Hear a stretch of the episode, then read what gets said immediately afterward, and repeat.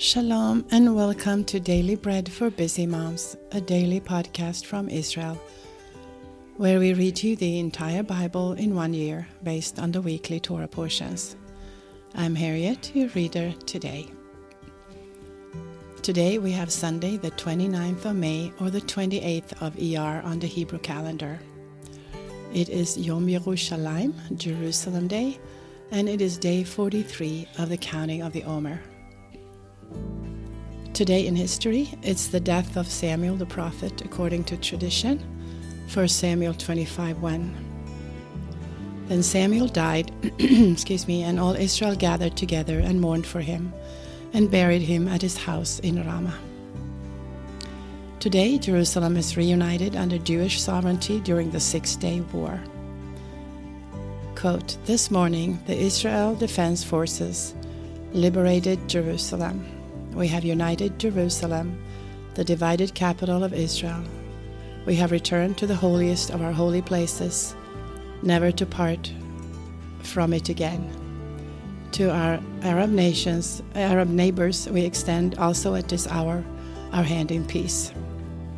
This was a speech by Defense Minister Moshe Dayan on June 7, 1967. We have a new week, and the new week has a new parasha or Torah portion. It's called Bamidbar, which means in the wilderness. And today we're also starting a new book in the Torah. We're starting with the book of Numbers or Bamidbar. It will be chapter 1, verse 1 through verse 19. Before we start reading the scriptures, let's bless the Lord and thank Him for giving us His word. Blessed are you, Lord our God, King of the universe, who gives the Torah of truth and the good news of salvation to his people Israel and to all peoples through his Son, Yeshua the Mashiach, our Master.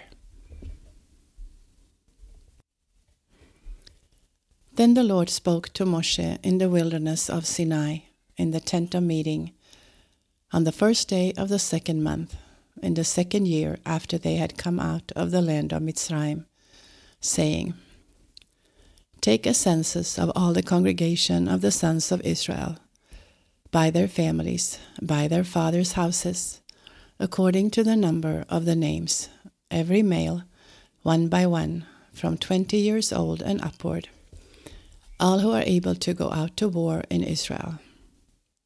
You and Aaron shall count them by their divisions with you there shall be a man of every tribe, each one head of his fa- father's house. These are the names of the men who shall stand with you. Of Reuben, Elizur, the son of Shedeur. Of Shimeon, Shelumiel, the son of Zurishaddai. Of Yehuda, Nachshon, the son of Aminadab. Of Issachar, Netanel, the son of Zuar. Of Zvulun, Eliab, the son of Helon. Of the children of Joseph, of Ephraim, Elishama, the son of Amihud. Of Manasseh, Gamaliel, the son of Pedahzur. Of Benjamin, Abidan, the son of Gideoni. Of Dan, Ahiezer, the son of Amishadai. Of Asher, Pagiel, the son of Ochran. Of Gad, Eliasaph, the son of Deuel. Of Naphtali, Ahira, the son of Enan. These are those who were called of the congregation, the princes of the tribes of their fathers. They were the heads of the thousands of Israel. Moshe and Aaron took these men who are mentioned by name. They assembled all the congregation together on the first day of the second month and they declared their ancestry by their families, by their fathers' houses, according to the number of the names, from twenty years old and upward, one by one. As the Lord commanded Moshe, so he counted them in the wilderness of Sinai. That was Numbers 1 1 through 19. The portion from the prophets will today be the prophet Jeremiah or Jeremiah, chapter 16. the word of the Lord came to me, saying, You shall not take a wife, neither shall you have sons or daughters in this place. For this is what the Lord says concerning the sons and concerning the daughters who are born in this place, and concerning their mothers who bore them, and their fathers who became their father in this land. They will die grievous deaths. They will not be lamented, neither will they be buried. They will be as dung on the surface of the ground. They will be consumed by the sword and by famine. Their dead bodies will be food for the birds of the sky and for the animals of the earth. For this is what the Lord says Do not enter into the house of mourning, do not go to lament. Do not bemoan them, for I have taken away my shalom from this people, says the Lord, even loving kindness and tender mercies. Both great and small will die in this land they will not be buried. Men will not lament for them, cut themselves or make themselves bald for them. Men will not break bread for them in mourning, to comfort them for the dead. Men will not give them the cup of consolation to drink for their father or for their mother. You shall not go into the house of feasting to sit with them, to eat and to drink for this is what the Lord Svaot, the God of Israel, says Behold, I will cause to cease out of this place, before your eyes and in your days, the voice of mirth and the voice of gladness, the voice of the bridegroom and the voice of the bride. And it will happen when you tell these people all these words, and they ask you, Why has the Lord pronounced all this great evil against us? What is our iniquity? Or what is our sin that we have committed against the Lord our God? Then you shall tell them, Because your fathers have forsaken me, says the Lord, and have walked after other gods, have served them, have worshipped them, have forsaken me, and have not kept my Torah. You have done evil more than your fathers, for behold, you each walk after the stubbornness of his evil heart, so that you do not listen to me. Therefore I will cast you out of this land into the land that you have not known, neither you nor your fathers. There you will serve other gods day and night, for I will show you no favor. Therefore, behold, the days come, says the Lord, that it will no more be said, as the Lord lives, who brought up the sons of Israel out of the land of Mitzrayim. But as the Lord lives, who brought up the sons of Israel from the land of the north, and from all the countries where he had driven them. I will bring them again into their land, and I gave that I gave to their fathers.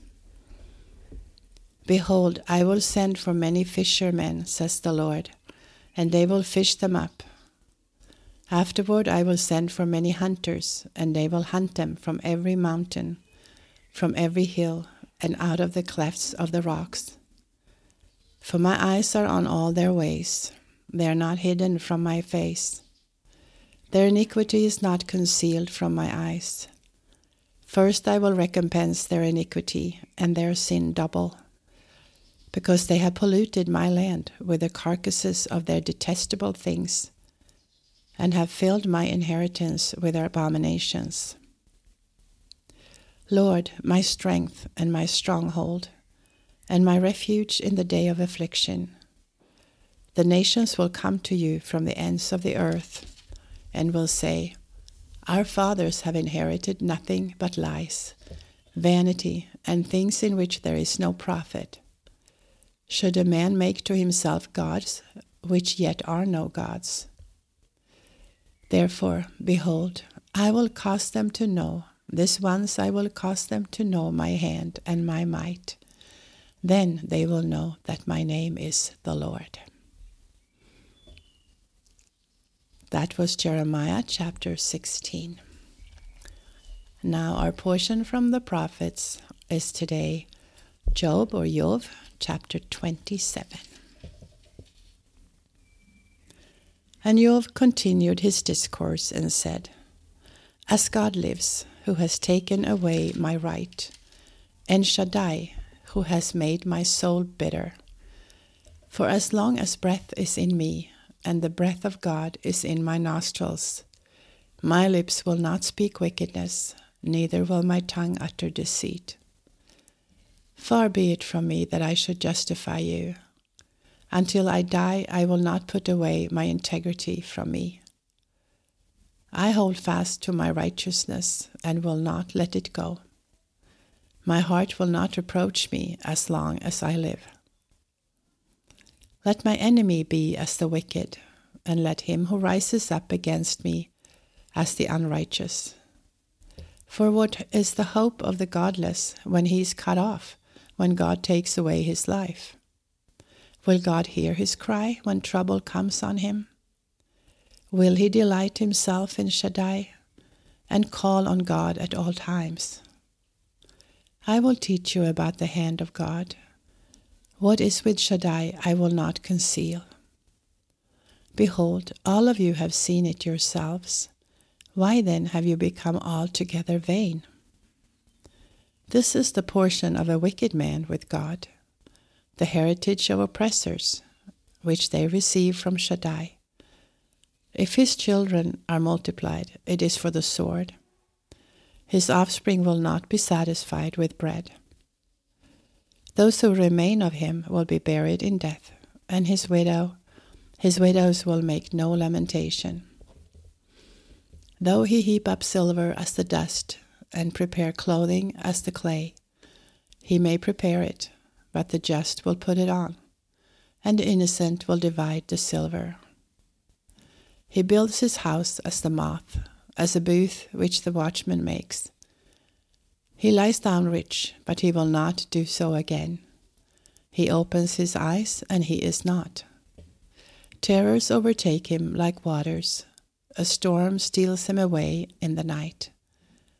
The east wind carries him away, and he departs. It sweeps him out of his place, for it hurls at him and does not spare, as he flees away from his hand. Men will clap their hands at him and will hiss him out of his place. That was Job chapter 27. And our final portion from the apostolic writings is today 1 Corinthians chapter 7 verses 1 through 24. Now concerning the things about which you wrote to me, it is good for a man not to touch a woman. But because of sexual immoralities, let each man have his own wife, and let each woman have her own husband. Let the husband give his wife the affection owed her and likewise also the wife her husband. The wife does not have authority over her own body, but the husband. Likewise also the husband does not have authority over his own body, but the wife. Do not deprive one another, unless it is by consent for a season, that you may give yourselves to fasting and prayer, and may be together again, that Satan does not tempt you because of your lack of self control. But this I say by way of concession, not of commandment. Yet I wish that all men were like me. However, each man has his own gift from God, one of this kind and another of that kind. But I say to the unmarried and to widows, it is good for them if they remain even as I am. But if they do not have self control, let them marry, for it is better to marry than to burn. But to the married I command, not I, but the Lord, that the wife not leave her husband.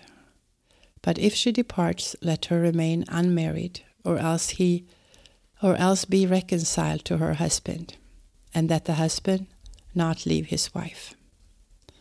But to the rest I, not the Lord, say, If any brother has an unbelieving wife, and she is content to live with him, let him not leave her.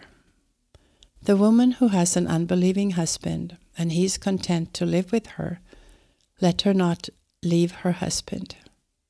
For the unbelieving husband is sanctified in the wife, and the unbelieving wife is sanctified in the husband. Otherwise, your children would be unclean, but now they are holy.